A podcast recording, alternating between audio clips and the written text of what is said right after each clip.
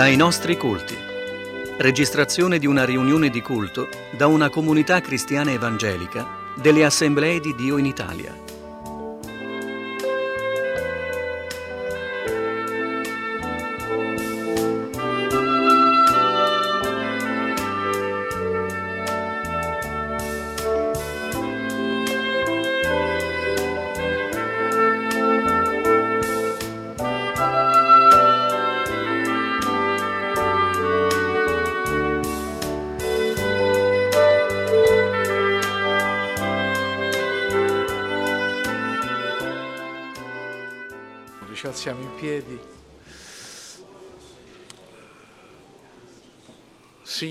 Ti ringraziamo perché all'ombra delle tue ali noi possiamo trovare conforto, gioia, riposo, consolazione, pace. E in quest'ora, Signore, noi veniamo dinanzi a te perché abbiamo bisogno di essere eh, ripieni della tua gioia, di essere incoraggiati nella tua presenza di essere istruiti dalla tua parola. Guidaci per lo Spirito tuo e fa che Gesù sia veramente glorificato in mezzo a noi.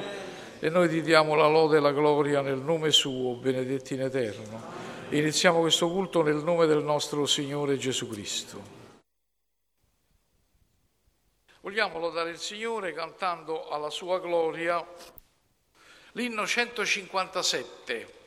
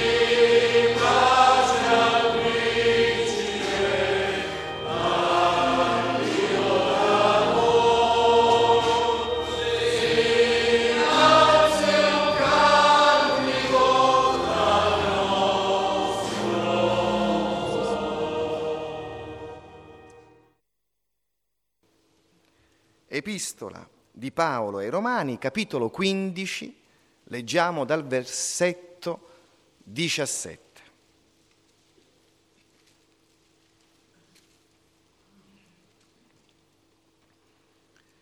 Io dunque di che gloriarmi in Cristo Gesù per quel che concerne le cose di Dio.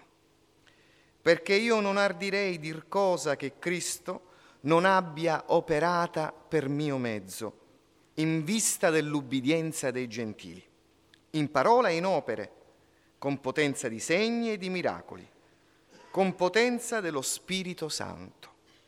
Così da Gerusalemme e dai luoghi intorno fino all'Illiria ho predicato dovunque l'Evangelo di Cristo, avendo l'ambizione di predicare l'Evangelo laddove Cristo non fosse già stato nominato, per non edificare sul fondamento altrui, come scritto, coloro ai quali nulla era stato annunziato di lui lo vedranno, e coloro che non ne avevano udito parlare intenderanno. Per questa ragione, appunto, sono stato le tante volte impedito di venire a voi, ma ora, non avendo più campo da lavorare in queste contrade e avendo già da molti anni gran desiderio di recarmi da voi, quando andrò in Spagna, spero passando di vedervi e di essere da voi aiutato nel mio viaggio a quella volta, dopo che mi sarò in parte saziato di voi. Ma per ora vado a Gerusalemme a portarvi una sovvenzione per i santi, perché la Macedonia e la Caia si sono compiaciute di raccogliere una contribuzione a pro dei poveri fra i santi che sono in Gerusalemme. Si sono compiaciute, dico, ed è anche un debito che esse hanno verso di loro, perché se i gentili sono stati fatti partecipi dei loro beni spirituali, sono anche in obbligo di sovvenire loro con i beni materiali. Quando dunque avrò compiuto questo servizio e consegnato questo frutto, andrò in Spagna, passando da voi, e so che, recandomi da voi, verrò con la pienezza delle benedizioni di Cristo. Ora, fratelli, io vi esorto per il Signor nostro Gesù Cristo e per la carità dello Spirito a combattere con me nelle vostre preghiere a Dio, affinché io sia liberato dai disubbidienti di Giudea e la sovvenzione che porto a Gerusalemme sia accettevole ai santi, in modo che, se piace a Dio, io possa recarmi da voi con allegrezza e possa con voi ricrearmi. Or l'Iddio della pace sia con tutti voi. Amen.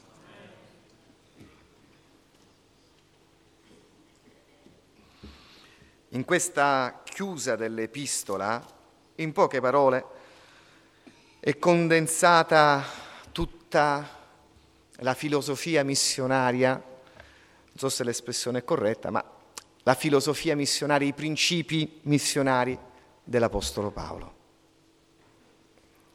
Sta scrivendo durante un periodo di quiete, si trova a Corinto mentre scrive questa epistola.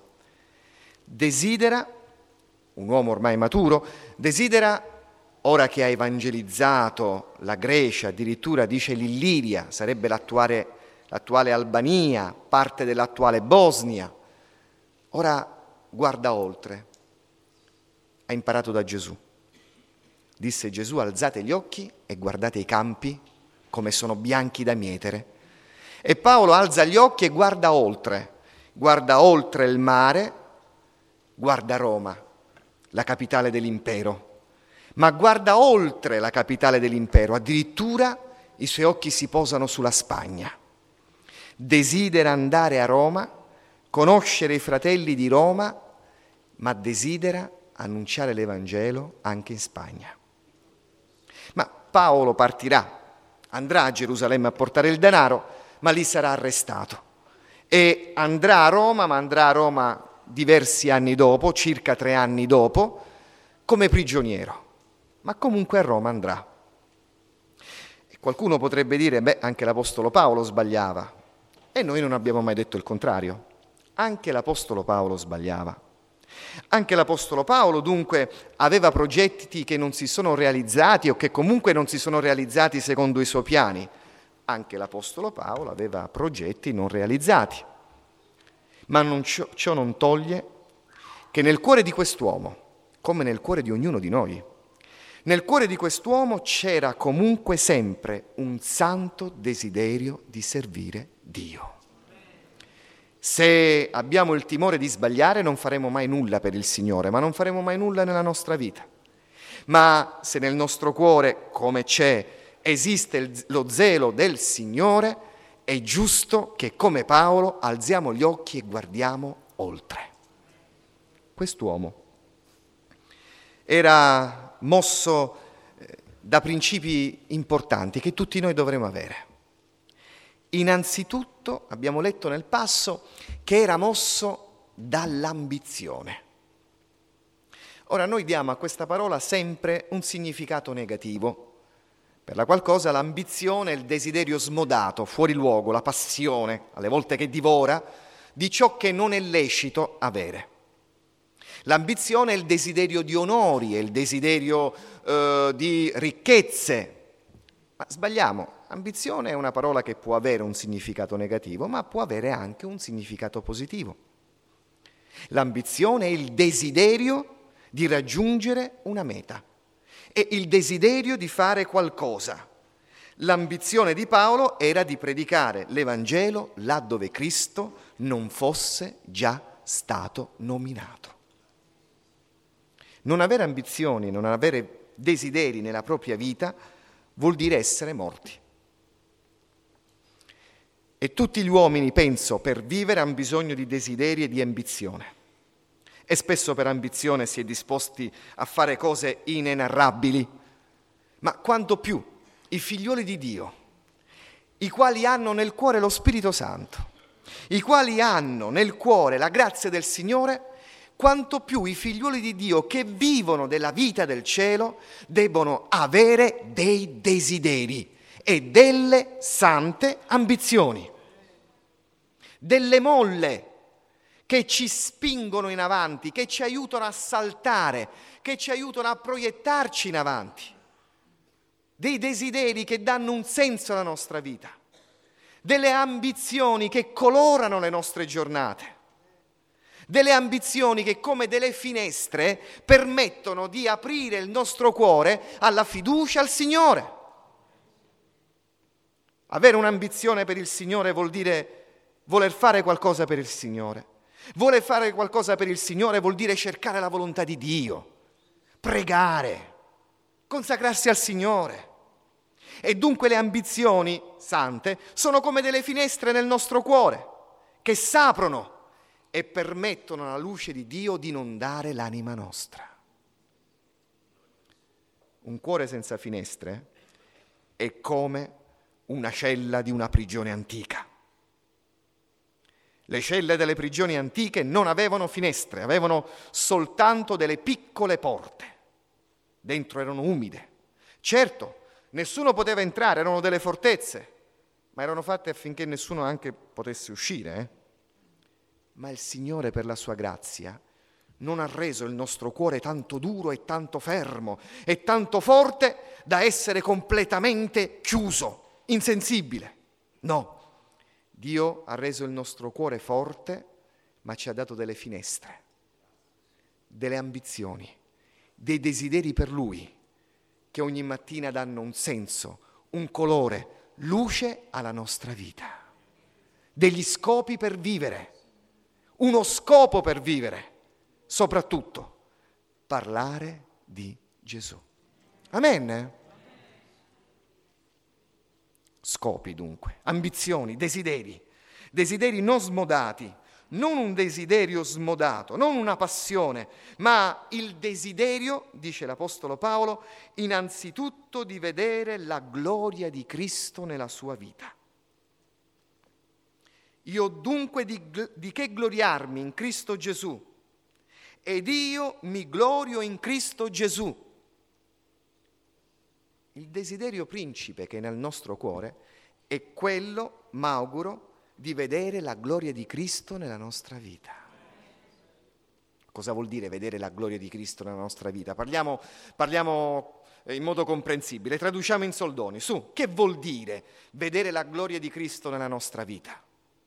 vuol dire vedere il Signor Gesù pienamente operante nella nostra vita. È più chiaro forse, sì?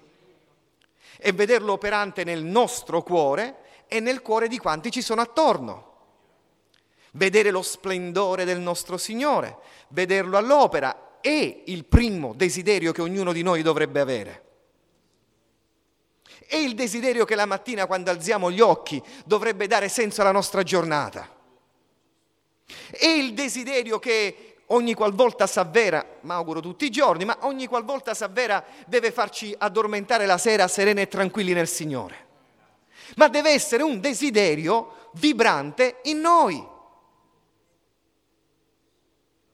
Volere, desiderare, raggiungere, non più per arraffare, non più per rubare, ammesso che abbia mai rubato, non più per carpire, non più per possedere e poi non dare a nessuno, ma raggiungere, desiderare innanzitutto il nostro Signore Gesù.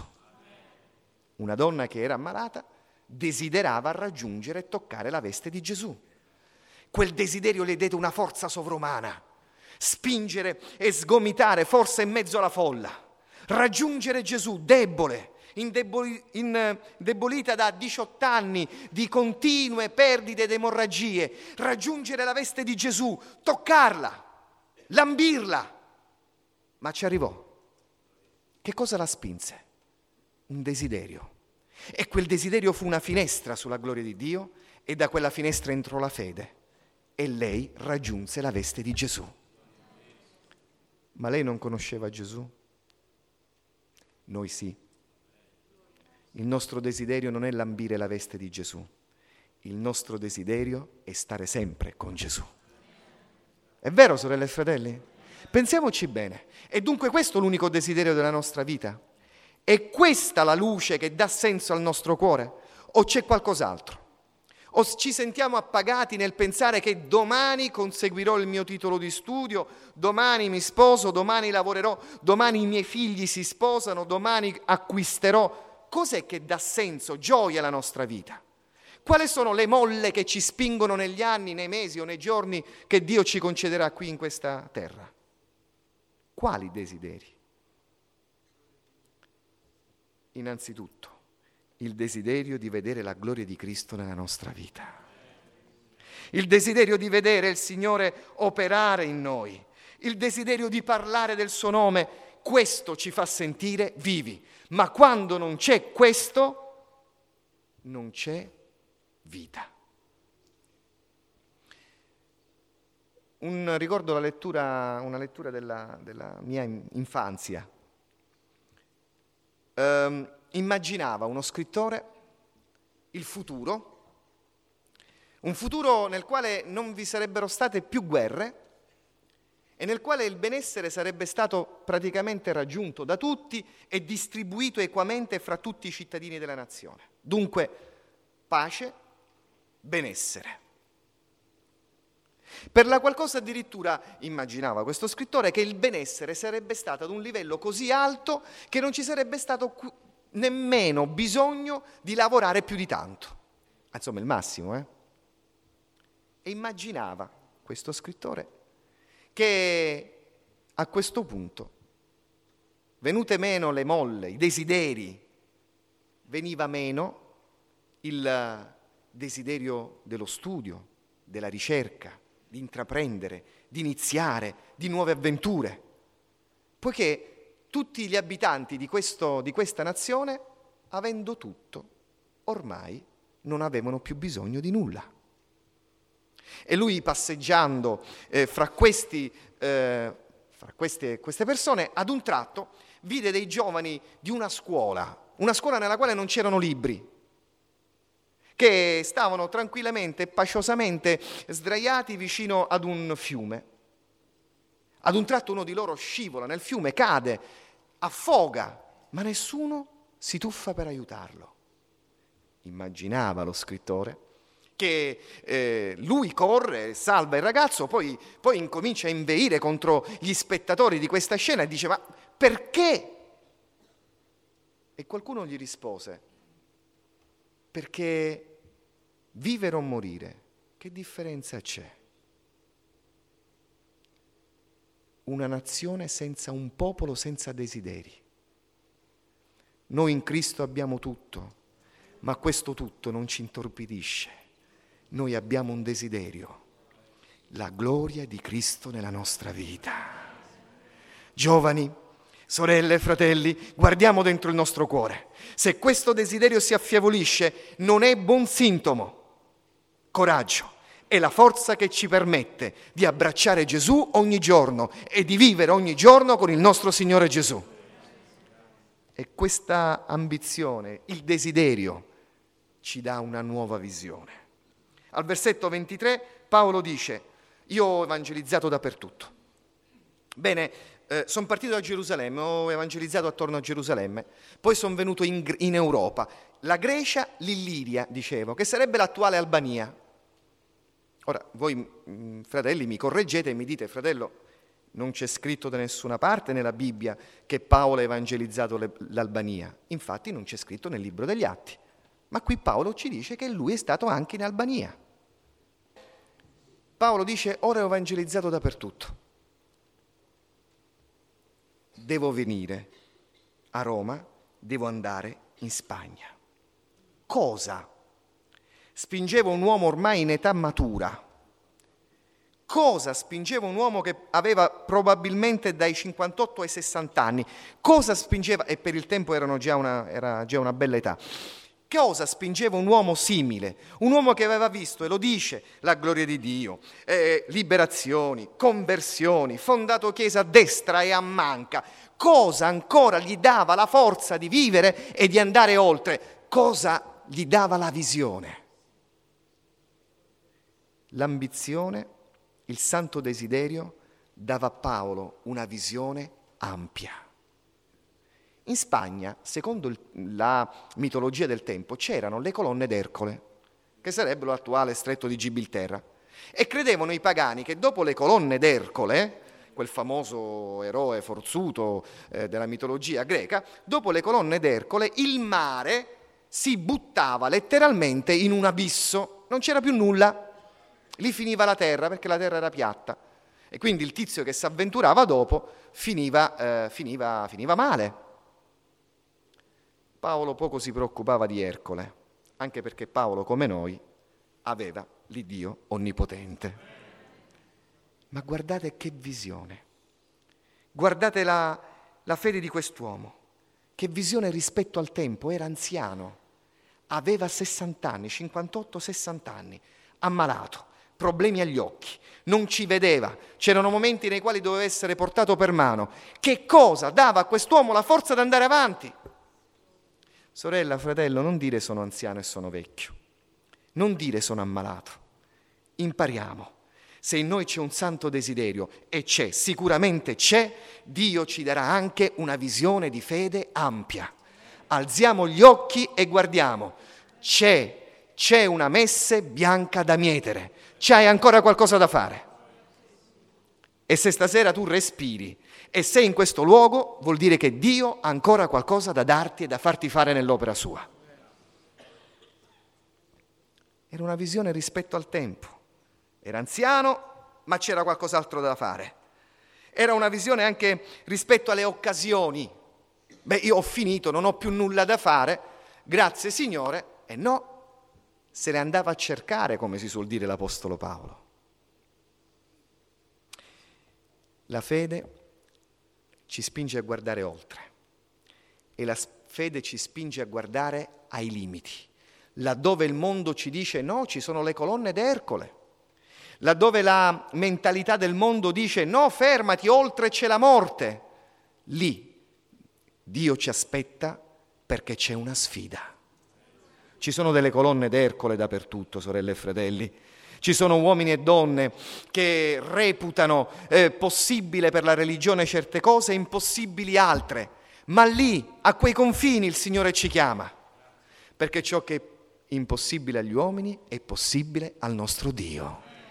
Oh, non facciamoci dunque né scoraggiare né fermare, perché gli uomini al massimo avranno un Ercole nel quale confidare, ma Ercole, eh, se non ricordo male, morì ucciso da un tranello della moglie. Ma noi non abbiamo un eroe che è morto per mani di una moglie, con tutto rispetto per le mogli, ma noi abbiamo un Dio che è vivente e vero e che, ripeto, è l'onnipotente. Quante volte qualcuno ci ha detto no, no, lì tu non ci andare, quello non lo fare, con quella tal persona non parlare, quell'impegno in chiesa non lo prendere, ci sono le colonne d'Ercole. A noi non ce ne importa proprio niente. Se v'è un'anima aggrappata a una di quelle colonne, noi andremo per parlarle di Gesù. Dopo c'è l'Ades, c'è, c'è, un'anima che sta a 5 mm dalle porte dell'inferno e ha bisogno di Gesù, noi andremo a parlare di Gesù. Perché il Signore è l'Onnipotente. Il desiderio ci dà una visione ampia. Oh Signore, aiutaci Aiutaci ad alzare la testa e a guardare oltre. Che nessuno dunque dica sono troppo vecchio, che nessuno dunque dica non ho occasioni o mi scoraggiano, che nessuno dica ho esaurito i luoghi. C'è sempre un confine, ma c'è sempre oltre quel confine una sfida che il Signore ci lancia per parlare del suo figliuolo Gesù. Quanto è bello, è vero? Ma c'è un'altra cosa che devo dire, ed è importante, penso anche questa.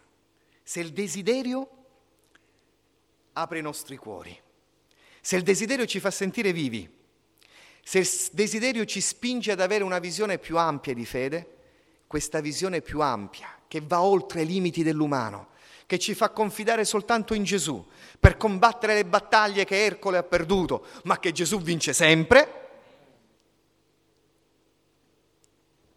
questa visione ci fa scoprire la comunione con le nostre sorelle e i nostri fratelli. Cosa dice Paolo? Al versetto 30.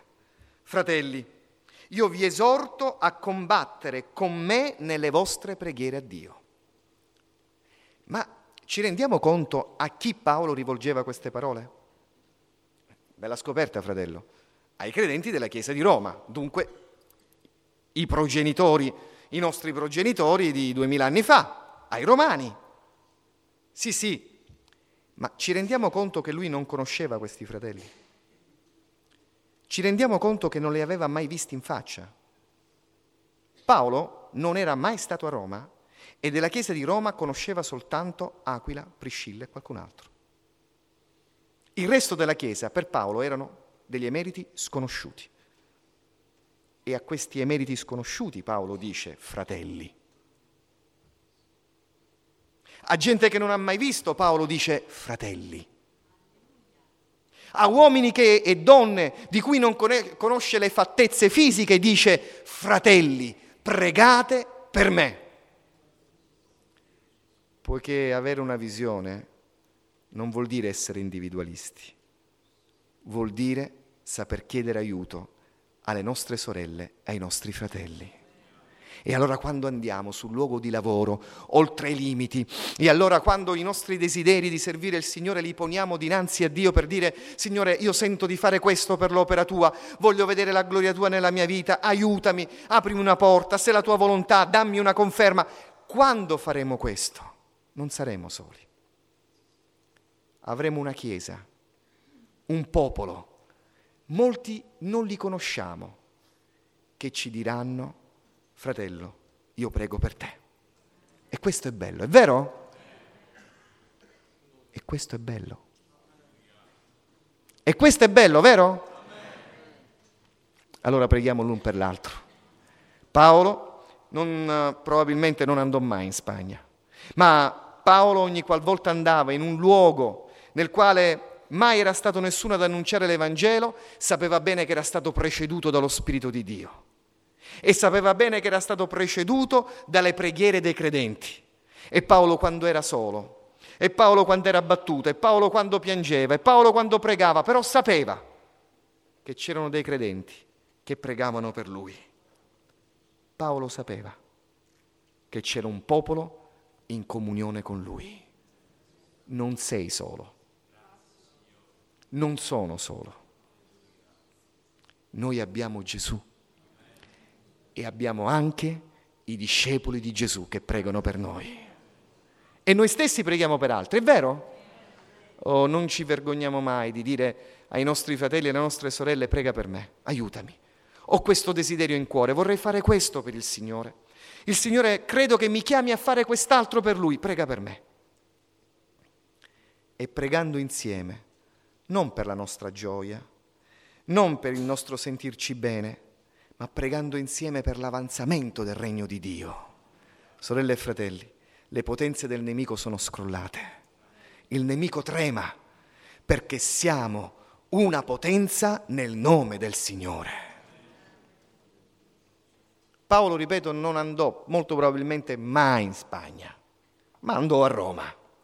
Eppure guardate, un uomo così anziano, così nel, nelle vie del Signore soddisfatto, aveva visto tutto, aveva visto operare Dio in un modo nel quale io voglio vedere ancora operare. Vedete quanto è giovane nello spirito, quanta forza, quanto entusiasmo, quanta fede, quanto zelo. Allora stasera riflettiamo dinanzi al Signore. Qual è il desiderio più grande che abbiamo nella nostra vita? È un santo desiderio o il desiderio di che so io? E la nostra visione? Si limita a casa nostra o il Signore ci dice alza gli occhi, guarda, vai oltre, non temere? E forse finora abbiamo, avuto timore di parlare di Gesù, della guarigione, delle liberazioni potenti del Signore, delle grandi cose di Dio che proprio a coloro che ne hanno bisogno. Abbiamo detto fra noi, no, no, quello c'è l'esaurimento nervoso, quello è drogato, quello su, quello giù, non è possibile che Dio, no, no, no, no. Forse finora ci siamo fatti fermare dalle vali colonne d'Ercole. No. Per quel santo desiderio che lo Spirito di Dio ha messo in noi, per quella fede che Gesù ci dona, alziamo gli occhi e andiamo oltre. Fratello, non ce la faccio. Ho paura di non essere adatto. Non temere. Non siamo soli. C'è la Chiesa che prega per noi. E allora preghiamo insieme al Signore chiedendo a Dio davvero di farci vedere la sua mano potente. E Dio che è fedele, stiamo pur certi, sorelle e fratelli, ci farà vedere la sua mano potente all'opera. Il Signore sia lodato.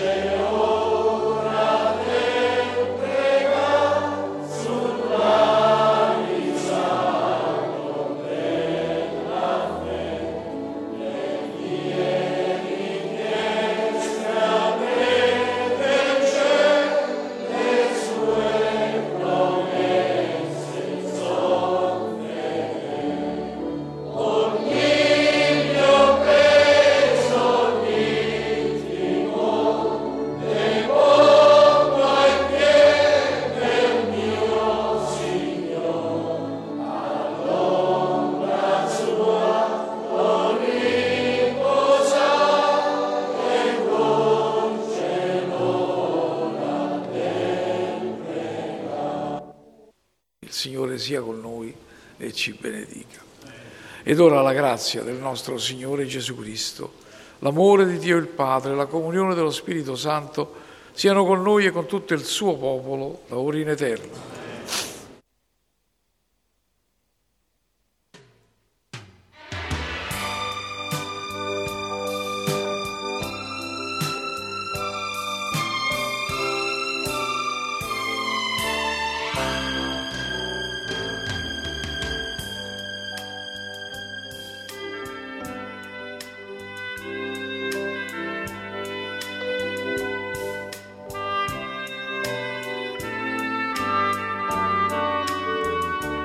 Abbiamo trasmesso dai nostri culti. Registrazione di una riunione di culto da una comunità cristiana evangelica delle Assemblee di Dio in Italia.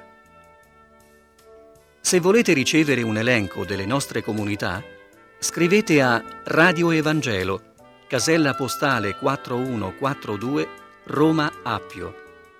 Ripetiamo, Radio Evangelo, casella postale 4142, Roma Appio.